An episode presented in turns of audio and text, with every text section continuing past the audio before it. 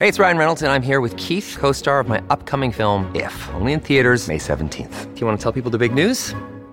All right, I'll do it. Sign up now and you'll get unlimited for $15 a month and six months of Paramount Plus Essential Plan on us. Mintmobile.com slash switch. Upfront payment of $45 equivalent to $15 per month. Unlimited over 40 gigabytes per month. Face lower speeds. Videos at 480p. Active Mint customers by 531.24 get six months of Paramount Plus Essential Plan. Auto renews after six months. Offer ends May 31st, 2024. Separate Paramount Plus registration required. Terms and conditions apply if rated PG.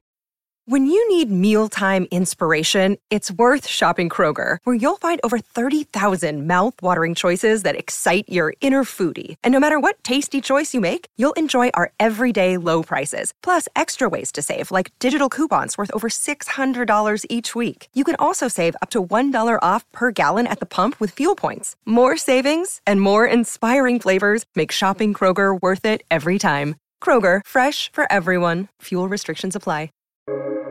Welcome to the New Books Network. Hello, I'm Nicholas Gordon, host of the Asian Review of Books podcast done in collaboration with the New Books Network. In this podcast, we interview fiction and nonfiction authors working in, around, and about the Asia Pacific region. The history of India and Pakistan since partition has been marked by countless skirmishes and four major wars. The second conflict, the 1965 war between India and Pakistan along its long land border, featured some of the largest tank battles since the Second World War and some of the first skirmishes between the Indian and Pakistani air forces. It reshaped regional and global geopolitics, pushing India closer to the Soviet Union and Pakistan closer to China. But the war didn't arise from nowhere. As Shiv Kunal Verma notes in his newest history, 1965 A Western Sunrise, published by Aleph Book Company last year.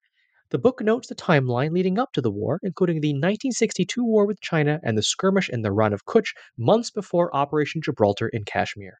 Nor did it end with a great deal of finality, with months of conflict following a ceasefire, an instability that again erupted in war in 1971. Shiv Kunal Verma is a military historian and filmmaker, working with all three branches of the Indian Armed Forces. He helped to write The Long Road to Siachen, The Question Why, and Courage and Conviction, the autobiography of General V.K. Singh. His previous book, 1962, The War That Wasn't, has been hailed as one of the most definitive works on the Indo China conflict.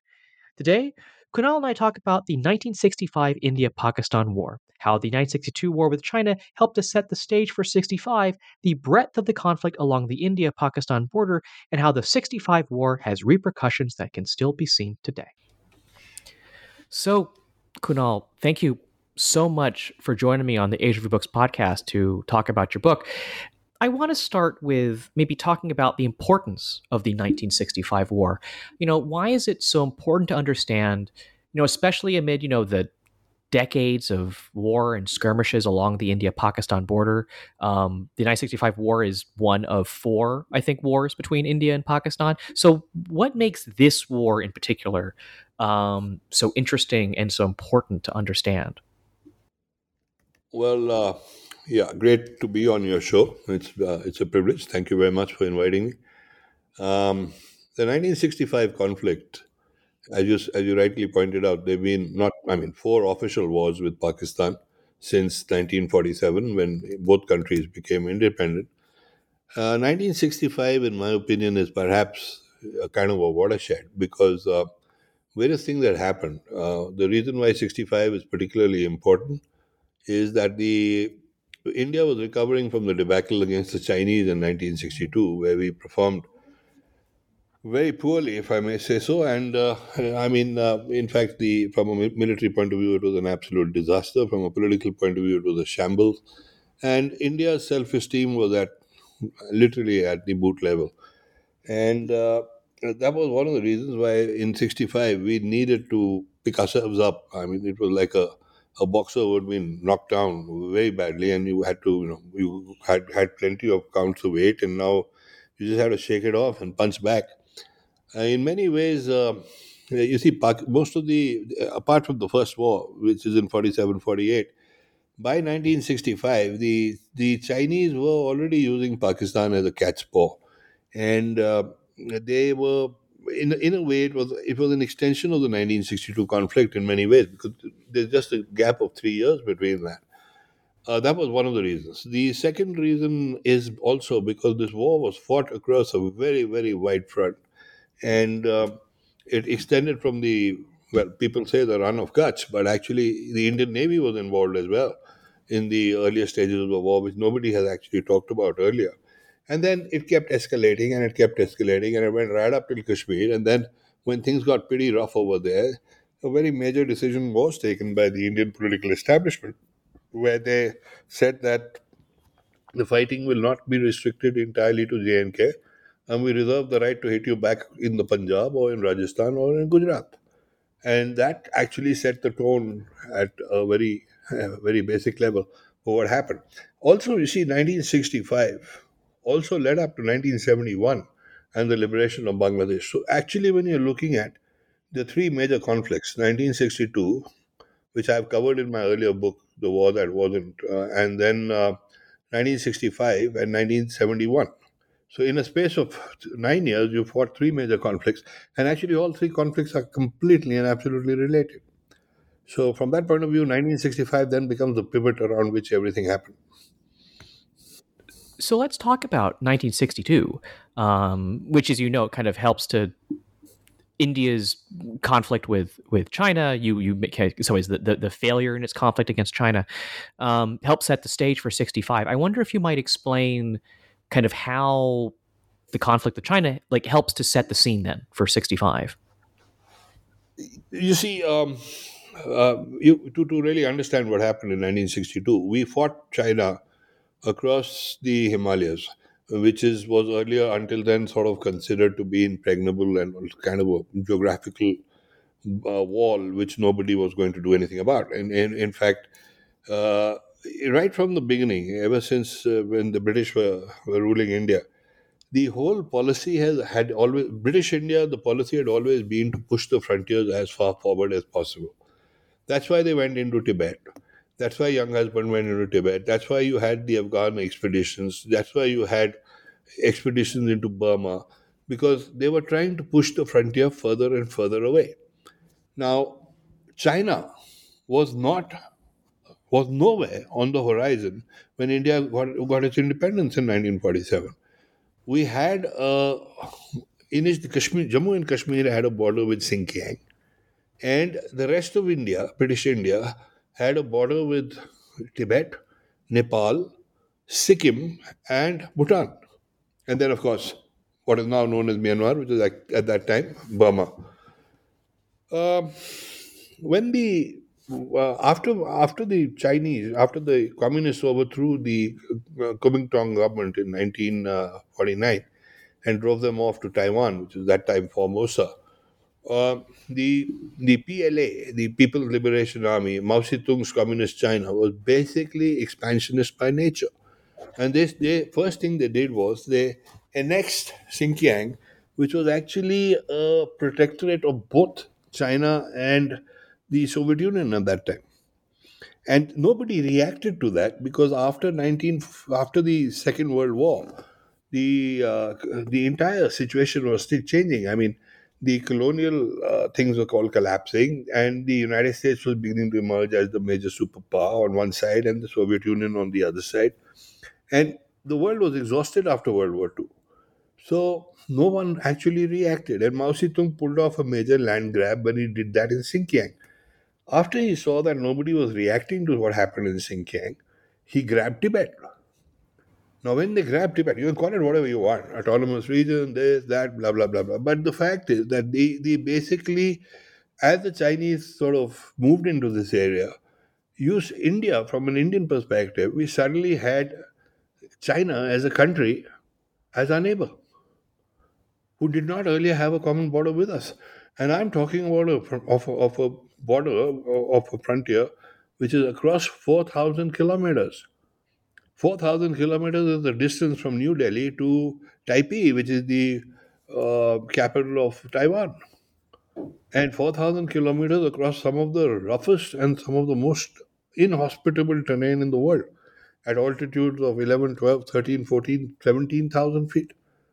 And the area immediately there was a there was a conflict because China wanted to get to the Arabian Sea So the whole thing was that once they had, it was all about trade beyond a point. And in 1963, they went ahead and signed the, they they, they took over uh, the Shaksgam Valley, which is kind of right at the on the on the top of Jammu and Kashmir, and from there they built the Karakoram Highway, and basically to connect Xinjiang with uh, Tibet, they had to then take the Aksai Chin region, and the Aksai Chin region was at that time, according even to the Chinese maps, very much a part of India. So, you know, the whole thing began to unravel at that time, and Jammu and Kashmir became a, a pivotal thing over here because J&K was the was the princely state which was bordering the first 1500 kilometers. Then the remaining 2500 kilometers starts from the Lahul Spiti area and then goes right across Garhwal, Kumaon, and then you run into Nepal, and then you run into Sikkim, and then you run into Bhutan, and then you run back into the NEFA area, which is the Northeast Frontier Agency, which is Arunachal now, and then finally into Myanmar. So when the Chinese actually rolled across, uh, despite lots of warnings, despite lots of uh, you know, uh, very good exercises where, where we, we had appreciations that look, the Chinese are going to do this, they're going to do this, they're going to do this. We had our compulsions. I mean, you know, the leadership of that time was struggling with the aftermath of the British having left India. The colonialism had ripped the heart and the soul and the economic fiber out of this country. Our people had nothing to eat. We were a starving country. I mean, today India is a very different India from what it was then and it's very difficult to actually remember that to prioritize and talk about frontiers and you know battles and is is is, is one thing and it's easy to look back and chastise those in power but we were we were we had other problems. And uh, the PLA which is under Mao Zedong and Zhou Enlai had a different game plan. They very systematically went about it. And when they did attack us we were uh, we were in no position to even put up a even a token fight. In fact, you know, the very title of my book is The War That Wasn't, because actually what happened was that there was just a brigade of uh, Indian troops in, not even a brigade, uh, just a handful of Indian troops in Ladakh, and less than a brigade again in uh, in the western part of Arunachal, and maybe a brigade over there. So now, if you're talking about three brigades worth of deployment on our side, you're actually talking about uh, less than one division one infantry division. One infantry division would have about three, three, three brigades. So, you know, for us to actually even look at it as a war is a major, you know, it's a bit of a fallacy. But but but the fact is, it completely shattered the Indian uh, self confidence and everything. And then we were literally on our knees uh, after that because, uh, you know, um, things things had got gone so badly for us. Now, immediately after that, comes up, you know, the, the, the, the same drama continued. Uh, in fact, very few people are aware of it that Mountbatten, who was then the CDS of the, uh, after having been the Viceroy of India, was right back uh, trying to influence uh, uh, uh, Nehru, who was the Prime Minister, into releasing Sheikh Abdullah and talking about, he said, you know, he wanted the, the, the other aspects to the whole thing as to why Kashmir was so important to British interests.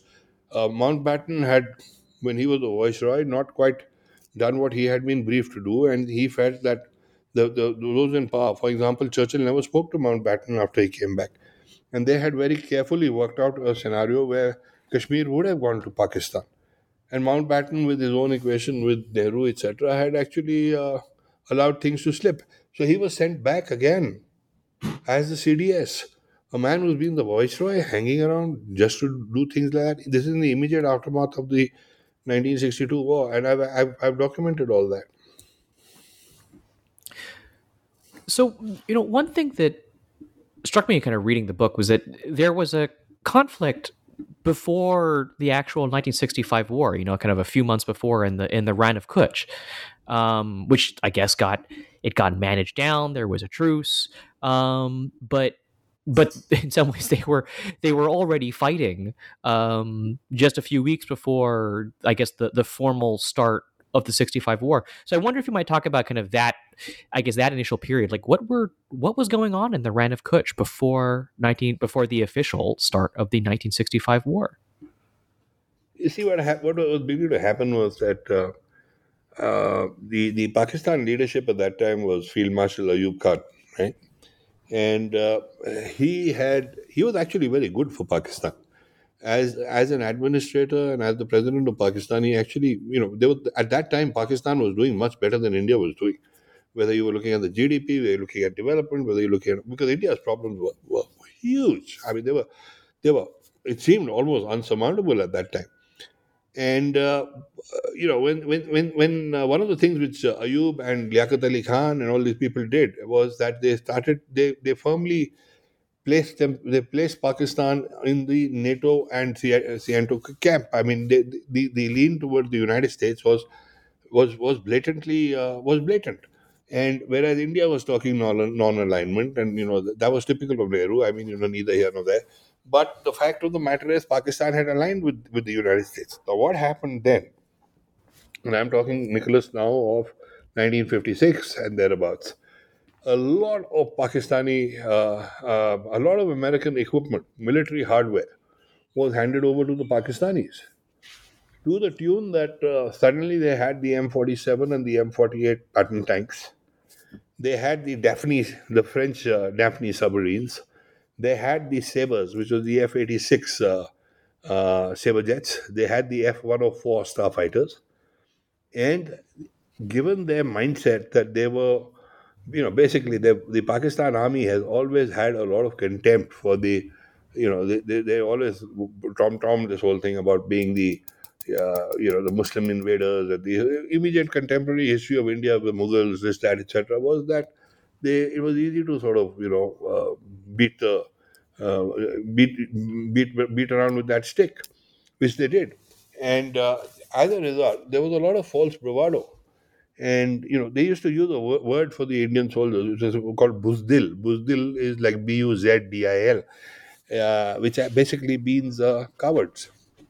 And they should refer to the Indians as you know dhoti, which is like you know dhoti wearing Hindus who will run away at the first shot, first sound of a shot, which is somewhat what actually happened with, with, with China, and it kind of kind of kind of reinforced uh, their, their their thinking. But what they didn't realize was that even vis-a-vis China, the Indi- Indian troops had actually fought extremely well. It is the officer leadership which had actually collapsed. And once you lead, Indian troops have proved time and again since then, or even before that, if led properly, they are almost unbeatable. In fact, Field Marshal Slim, in Defeat into Victory, says this again and again and again and again. He says, My Indian troops were by far, by far superior to anything he had, whether they were Canadians, whether they were Australians, whether they were British troops, whether they were West Africans, whether they were Chinese, it didn't matter. He, he swore by the Indian troops. Why? Because Indian troops could get along with very little. They were very, very tough. They were very, very good. But the problem was, in this whole propaganda and the whole thing about partition and the creation of Pakistan, this this thing had really been played up. And then you had a gentleman called Zulfikar Ali Bhutto, who, unfortunately for Pakistan, I say more, more for Pakistan than any other country, though even India suffered because of him. He rose to power because uh, Ayub Khan made a mistake. He he was up for the presidential election against uh, Jinnah's sister Fatima Ali, and and he would have won that election in any case, but he allowed Bhutto to tamper with that. Now, the moment Bhutto comes into the equation, now it's important to understand the mindset here, because Bhutto's father was the prime minister of Junagadh which had also opted to be a. Uh, he, as the prime minister of, of Junagadh, had opted. Junagadh was a Hindu state. He had opted to be a part of Pakistan. And what had happened at that time was that there were the amphibious landings. We had actually used, the Indians had used uh, whatever vessels of the Indian Royal Navy, and they had actually gone and preempted this whole thing. Now, from Bhutto's point of view, the the if you look at that Gujarat coast, you know the Gulf of Cambay and everything around that, you realize that he would be after the '62 debacle. Bhutto as the foreign minister, who's calling the shots vis-a-vis, you know, even vis-a-vis China, and is overriding Ayub Khan on more and more issues, suddenly sees a major naval Indian exercise develop even before the Rann of Kutch incident.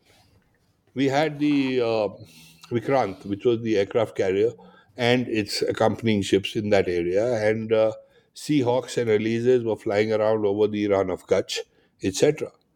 Now, again, it's a very complex scenario. You need to understand what the Rann of Kutch is. The Rann of Kutch is actually the divide between the Sindh province of Pakistan and the state of Gujarat. And what is the Rann of Kutch? It is the old delta of the Indus River, right? And what the Pakistani claim on the Rann of Kutch was that it's actually a dead sea. There may not be water, water in it, except during the monsoons. But since it's a wasteland and it's Dead Sea, they said that the international demarcation for any maritime boundary is through the center. Whereas the Rann of Kutch had always been a part of the Gujarat state, etc., and there was no doubt about it because where the where where where, where Sindh starts, it's hard ground and there's sand dunes and stuff like that, and after that is just a absolute wasteland which is about hundred kilometers wide.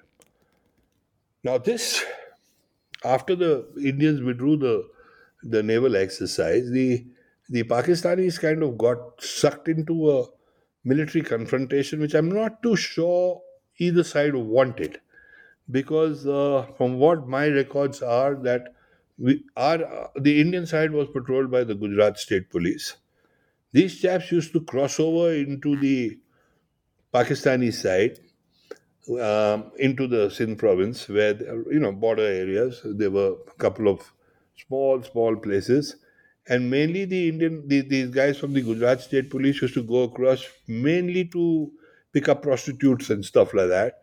And so they had this very nebulous kind of open border until something went wrong. And the whole conflict sort of seemed to start from there. Now, once there was a clash in the Rann of Kutch, the Pakistanis could not resist it because it made a lot of sense for them to try out their new military doctrines. Because see, both India and Pakistan armies were, were basically uh, uh, following the British doctrines of fighting. But with the major influx of uh, equipment, which I've talked about earlier, the American doctrines were also coming into play, where you talked about the thrust with armor, you, you, you, you downplayed the infantry, a lot of armored personnel carriers were being looked at.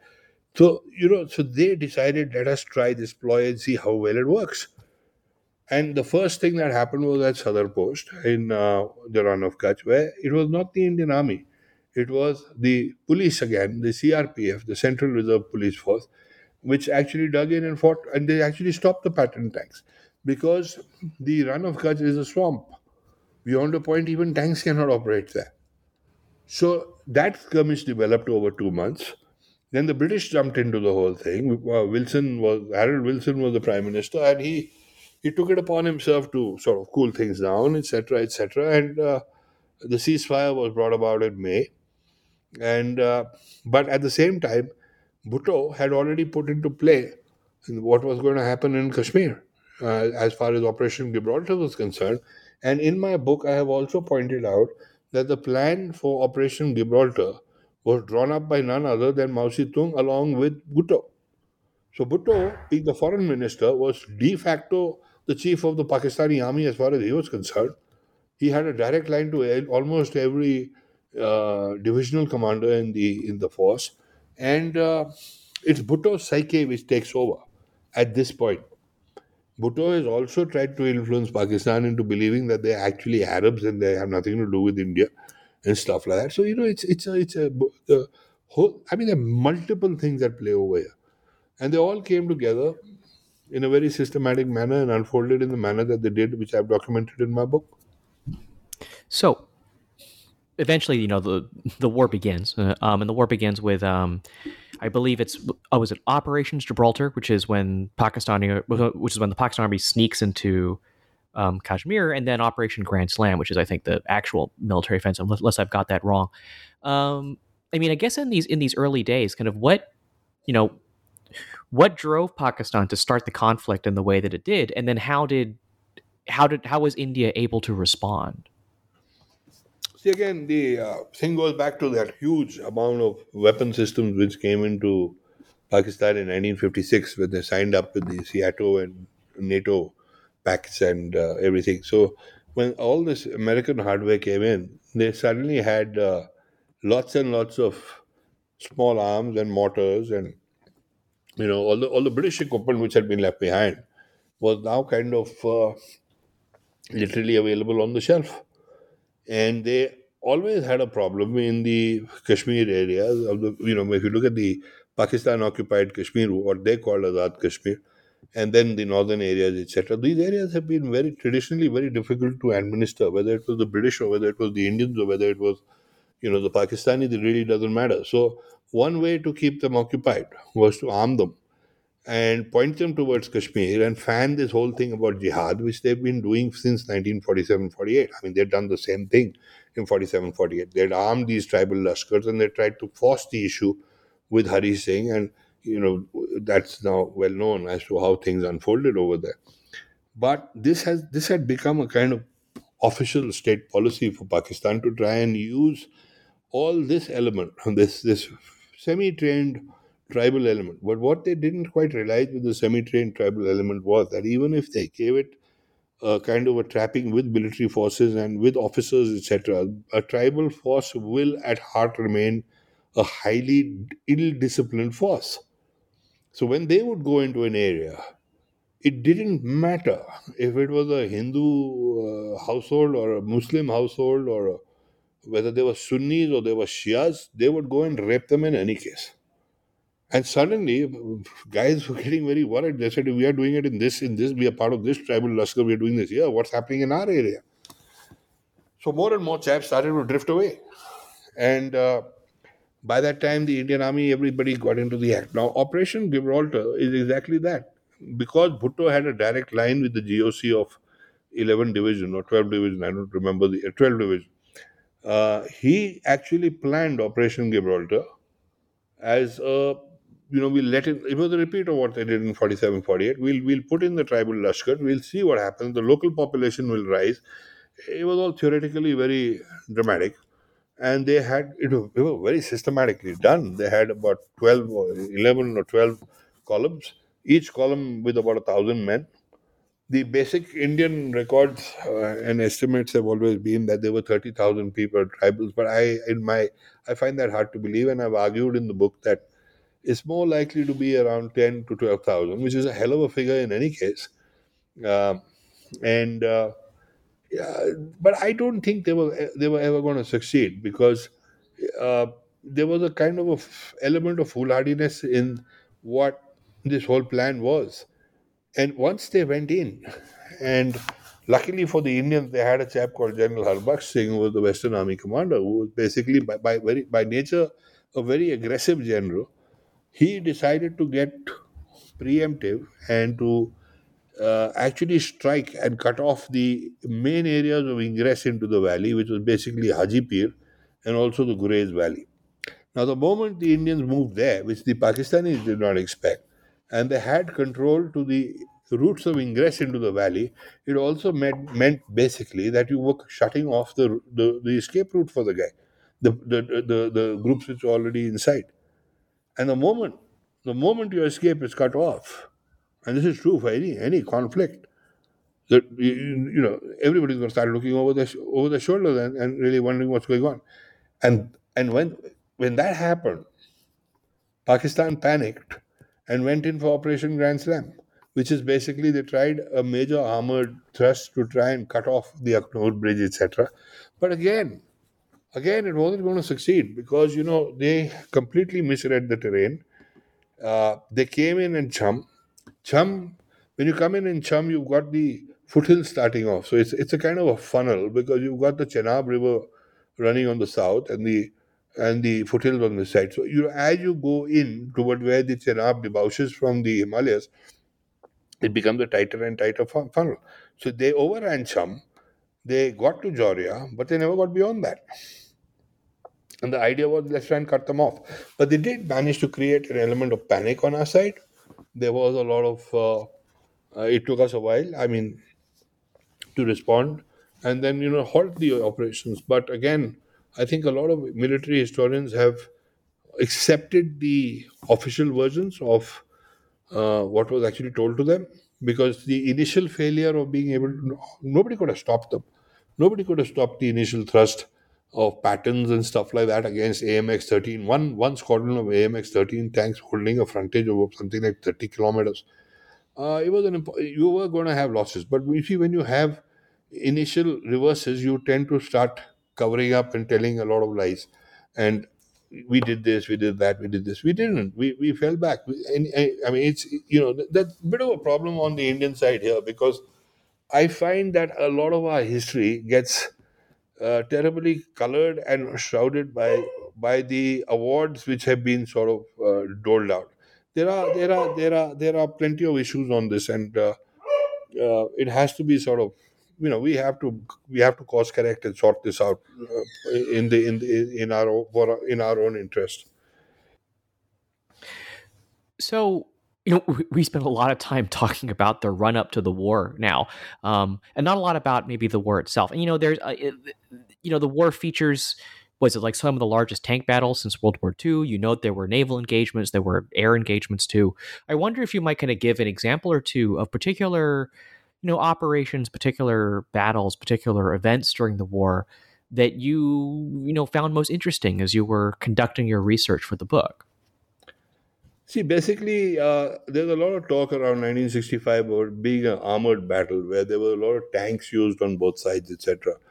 But actually, it was a war of attrition. It wasn't a war of you know trying to cut one side off or doing. The, the, the, the, terrain in Punjab and Rajasthan and all doesn't quite allow for that. It's not like Europe or you know even even say uh, where you where, where you have armor sweeping forward and you have major arrows across the uh, the maps and this happened that happened. You have a, a complete intricate system of canals and the river system of the Punjab is very, very interesting, which I've, which I've sort of tried to bring out in the book, you know, the Rachna Doab, the Bari Doab, and all this, as to exactly how the whole thing works. And in that, you're fighting in these very, very limited compartments, and it becomes a war, it became a war of attrition. So, unfortunately, I would say that a lot of the emphasis in the immediate writing of the 1965 war was on the armored corps, which was not necessarily the should have been the case. Uh, there was a lot of, since it's a war of attrition, most of the fighting had been done by the infantry. And th- though there were certain battles which did get recognized, a lot of them did not. What, to me, the most interesting factor is the Indian Air Force at this point of time, because the Indian Air Force was not used in 1962. And in 1965, the IAF, uh, flying the British uh, Folland Gnat and the Hunter Hawker, Hawker Hunter aircraft, uh, went up against the Sabres and stuff like that. And though our losses on the ground were stupendous, I mean, we, the Indian Air Force lost 75 aircraft to the Pakistan Air Force, which the Pakistan Air Force known as the Fizaya, they lost 22. So if you just look at pure numbers, I mean, it was a runaway success for the Pakistanis, but actually it was not. Because those 22 which were shot down on the Pakistani shot down were, in, were, were all in aerial combat, whereas our losses were mainly on the ground. So the the entire the way the air battles unfolded, etc., etc., it actually is very very fascinating, and uh, you know I I think uh, if the Indians hadn't made a major miscalculation towards the end of the war, uh, not the Indians, I mean the army chief had not made this huge blunder. I think uh, where he completely misinformed the prime minister about what our reserves were in, in terms of ammunition. The war in 1965 would have been an absolute smashing defeat for Pakistan.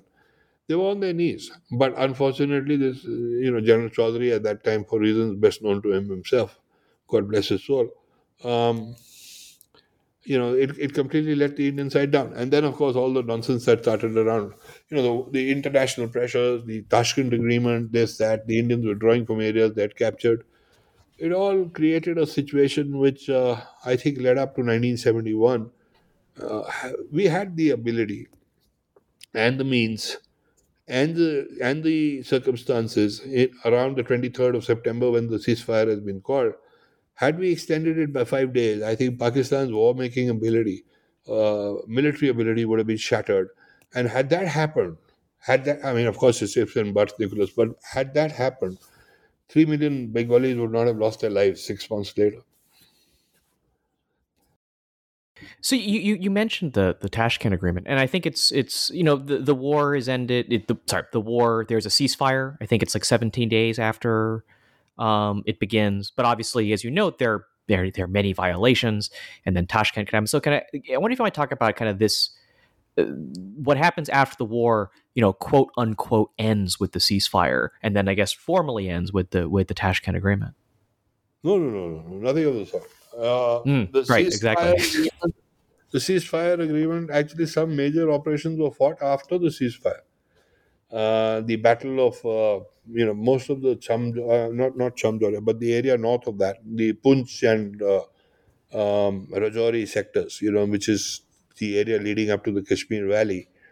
Uh, some of the major actions were fought after the ceasefire, and the fighting continued. In fact, it intensified in many areas. Um, the only thing was that yes, uh, in the Punjab, the guns fell silent, but it was Indian troops were sitting well inside Pakistan.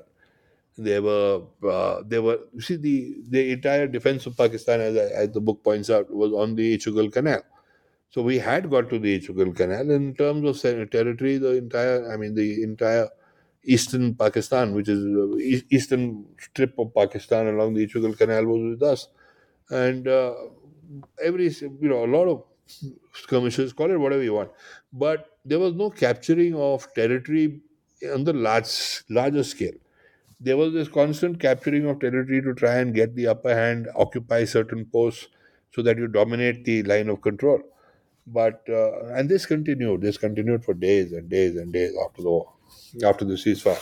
The Tashkent agreement was actually a huge letdown for the Indian army and for the Indian people, if I may say so, because you see, the, the Haji Pir Bulge has always been the main area of ingress into Jammu and Kashmir. And we had captured it, we had cut off the head, and then we handed it back to them.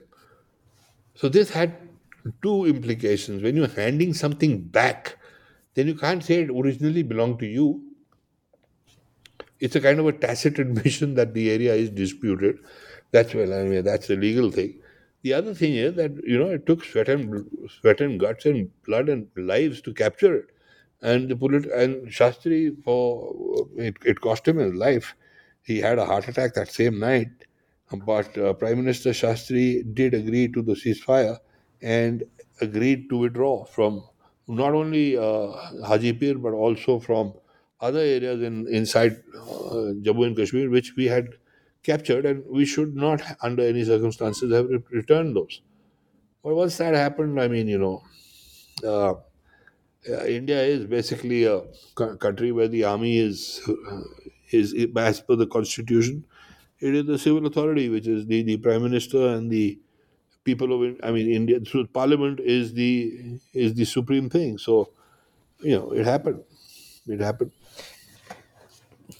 I think I have I have two more questions kind of about about the about the war and, and its legacy. But the first one is kind of what's the what were some of the you can say international geopolitical effects of the 1965 war. You know, how did the war affect India and Pakistan's relations with countries like the US, the Soviet Union, China, the UK? Kind of how, how did the war change India and Pakistan's kind of relationships on the world stage? Pakistan did not particularly get impacted in that sense. But India did. Uh, India's uh, strengthening of relations with the Soviet Union began to really uh, start uh, and really come into shape post 1965. Um, for example, our Navy, uh, we started inducting a lot of Soviet equipment. Uh, the missile boats, the Osa class missile boats, which actually attacked Karachi in 1971, uh, there was a very, there was a major major quantum shift in Indian thinking. Uh, we were there was a lot of uh, there were a lot of developments in that area, and uh, the Indians kind of though we remained officially un, uh, non-aligned, we were definitely pushed to a major major to a major degree towards the Soviet toward the Soviet bloc. Now, when that happened, you have to look at and understand the American psyche because the Americans have never really understood what non alignment is. They have a pretty naive and simple explanation to life. Gee, you're either with us or you're against us. You know, I mean, that's it. And uh, non-alignment was something which they really didn't quite cotton on to, and it's something which goes back to even the early 1960s. In fact, when India uh, used military force to annex uh, Goa, uh, which which was basically a Portuguese colony, President uh, John F. Kennedy had actually said about Nehru it was akin to catching a priest in a whorehouse, you know. Uh, so it was the, the with the Americans, the Indian relationship was had begun to kind of improve post 1962. Though a lot of the fight, a lot of the, the, the reasons for the 62 conflict was also American, in, uh, you know, dabbling with what was going on in Lhasa, the bringing out of the Dalai Lama, all kinds of things. But uh, with the US, I think post 1965, uh, things really cooled off for India.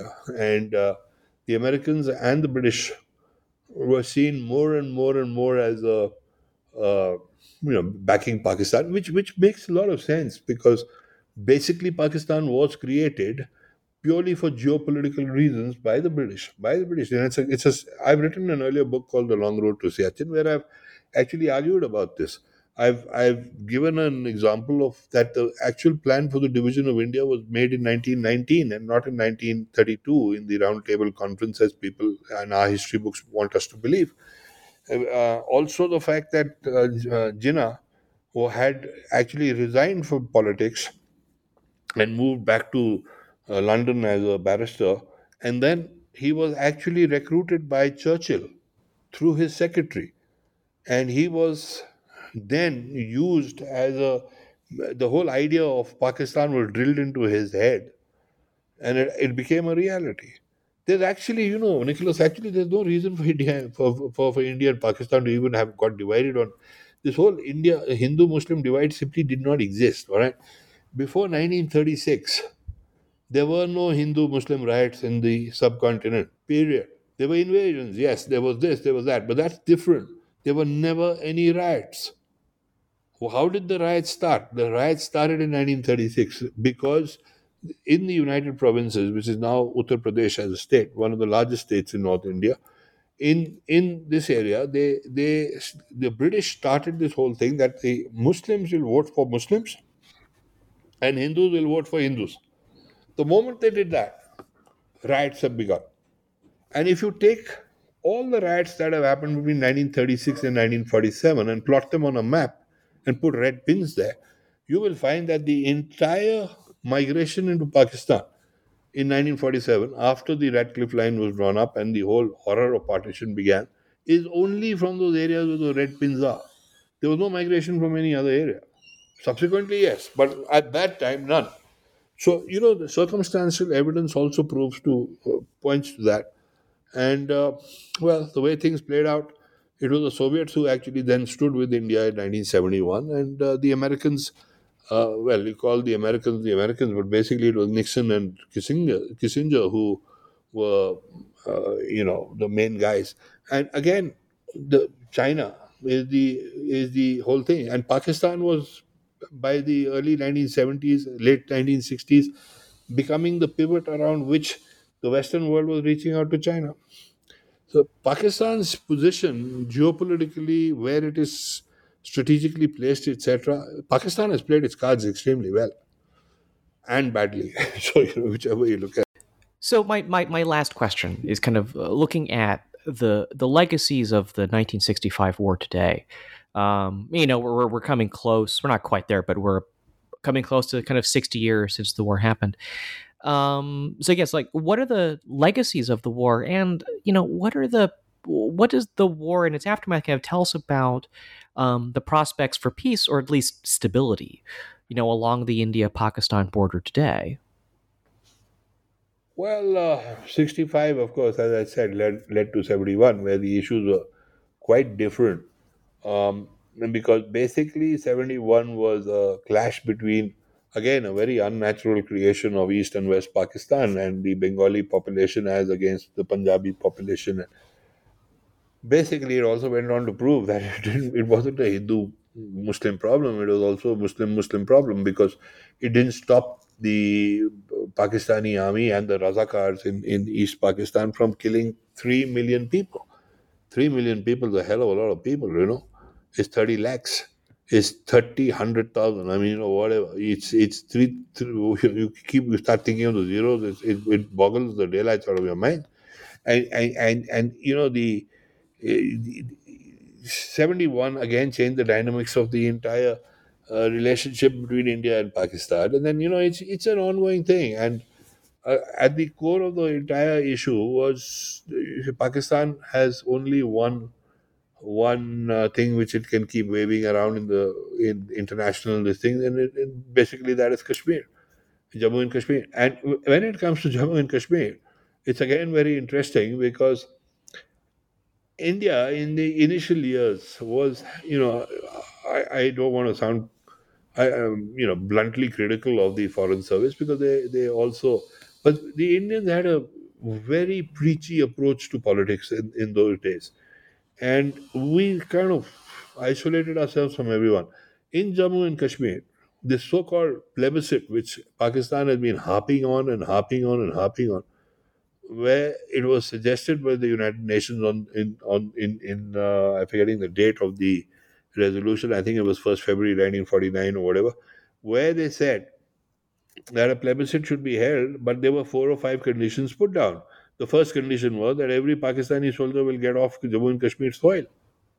They never did that, and then they, they said that will be conducted under the you know whichever none of those clauses were met and and Liaquat Ali was then the Pakistani prime minister, he actually refused the plebiscite. Nehru was quite willing to hold it, but it's the Pakistanis who said we don't want it because they knew that we were going to do that. Because after what had happened in 47 and 48, where the tribal Lashkars had gone in and raped and plundered, and because it had opened everybody's eyes that they were nobody's saviors, they were here to kill, loot, pick up women, do what they had to do. The tribal, this thing had, you know, it's it's it's quite brutal, and uh, it didn't really matter what your community was. You could be a Hindu or Sikh, a Christian or whatever. You were by in their eyes you were fair game. They they they they'd pick you up and they'd do what they would. And you know, bottom bottom line is nobody likes to see their own families get uh, plundered and raped and killed. So there were a lot of issues here, all of which you know it's a very complex story. But the wars itself, as to having left a legacy, yeah, they kind of impacted you at that point of time, but in geopolitics, you keep moving. And uh, what subsequent events in Afghanistan, subsequent events in Iraq, in, in, in Iran, the, the Chinese uh, entire dependence on the Karakoram Highway, the northern area, the Shaksgam Valley going to China, etc., etc. So it's the, the, the it's become a very, very murky and uh, complex game. And the the tail today wags the dog because the real issue was the British simply created Pakistan because they wanted a platform to be able to get to the oil in Bahrain and in uh, uh, Iran and in uh, in Baghdad and I mean in, in, Iraq, and just for that they created the state of, of Pakistan, and uh, I mean the people of India and Pakistan unfortunately did not have the information or the ability to look beyond how did you really expect that? Because you know uh, a, a, a, indian leader or a pakistani leader it's like little frogs in a well. Very few of them had ever been exposed to geopolitics. Very few of them really understood what the game was. And unfortunately the people of india and pakistan today are fighting each other or, or are hostile to each other on a problem which is actually not ours it was initially a british versus the russian uh, Russian uh, threat, so-called British versus, and which was after World War II. It simply metaphors into the Chinese versus the Americans, or the Americans versus the Chinese. The Americans having taken over from the British, and the Chinese having sort of become the more dominant power as against the Soviets. And the people of India and Pakistan have paid the price then, and they'll continue to pay the price today because, uh, frankly, I don't really see a very simple solution to it anymore. So I think that's a good place to interview with uh, Shiv Kunal Verma, author of 1965 A Western Sunrise. Kunal, I actually have a real final question for you, which is uh, where can people find your work And what's next for you? Oh, I think you have to ask my publisher that because Aleph has been sort of they, they, Amazon in India is of course selling the book. It is doing quite well, both 1962 and 65. I don't know what the international networks are, but I do know the book is selling in the United States uh, through Amazon. Uh, I really have very little idea of what's happening as far as the actual distribution and everything is concerned, uh, Nicholas. But uh, what is next? Um, I am now my autobiography is coming out in August this year, and we are also launching a major uh, initiative which we are calling alternate education at the moment, where we are trying to bring very high class material, whether it is the Northeast, whether it is Indian wildlife, whether whether it is South India, whether it is illustrated military history. Uh, we are we are wanting to make all this available to Indian schools and colleges and educational institutions, and if we can even even partly succeed in what we are wanting to do, we we will virtually, literally change the face of Indian education. Uh, that is our objective. But at the at the moment, my immediate aim is to get my autobiography out, which is uh, called the Six Degrees of Separation.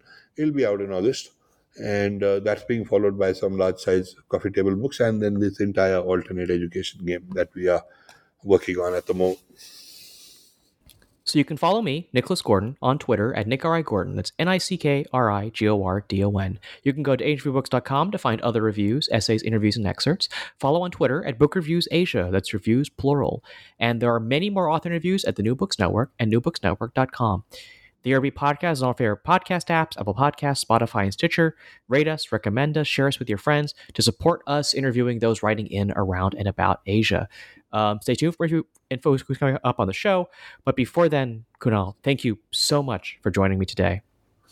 Thank you, Nicholas. It's been a pleasure. Thank you very much.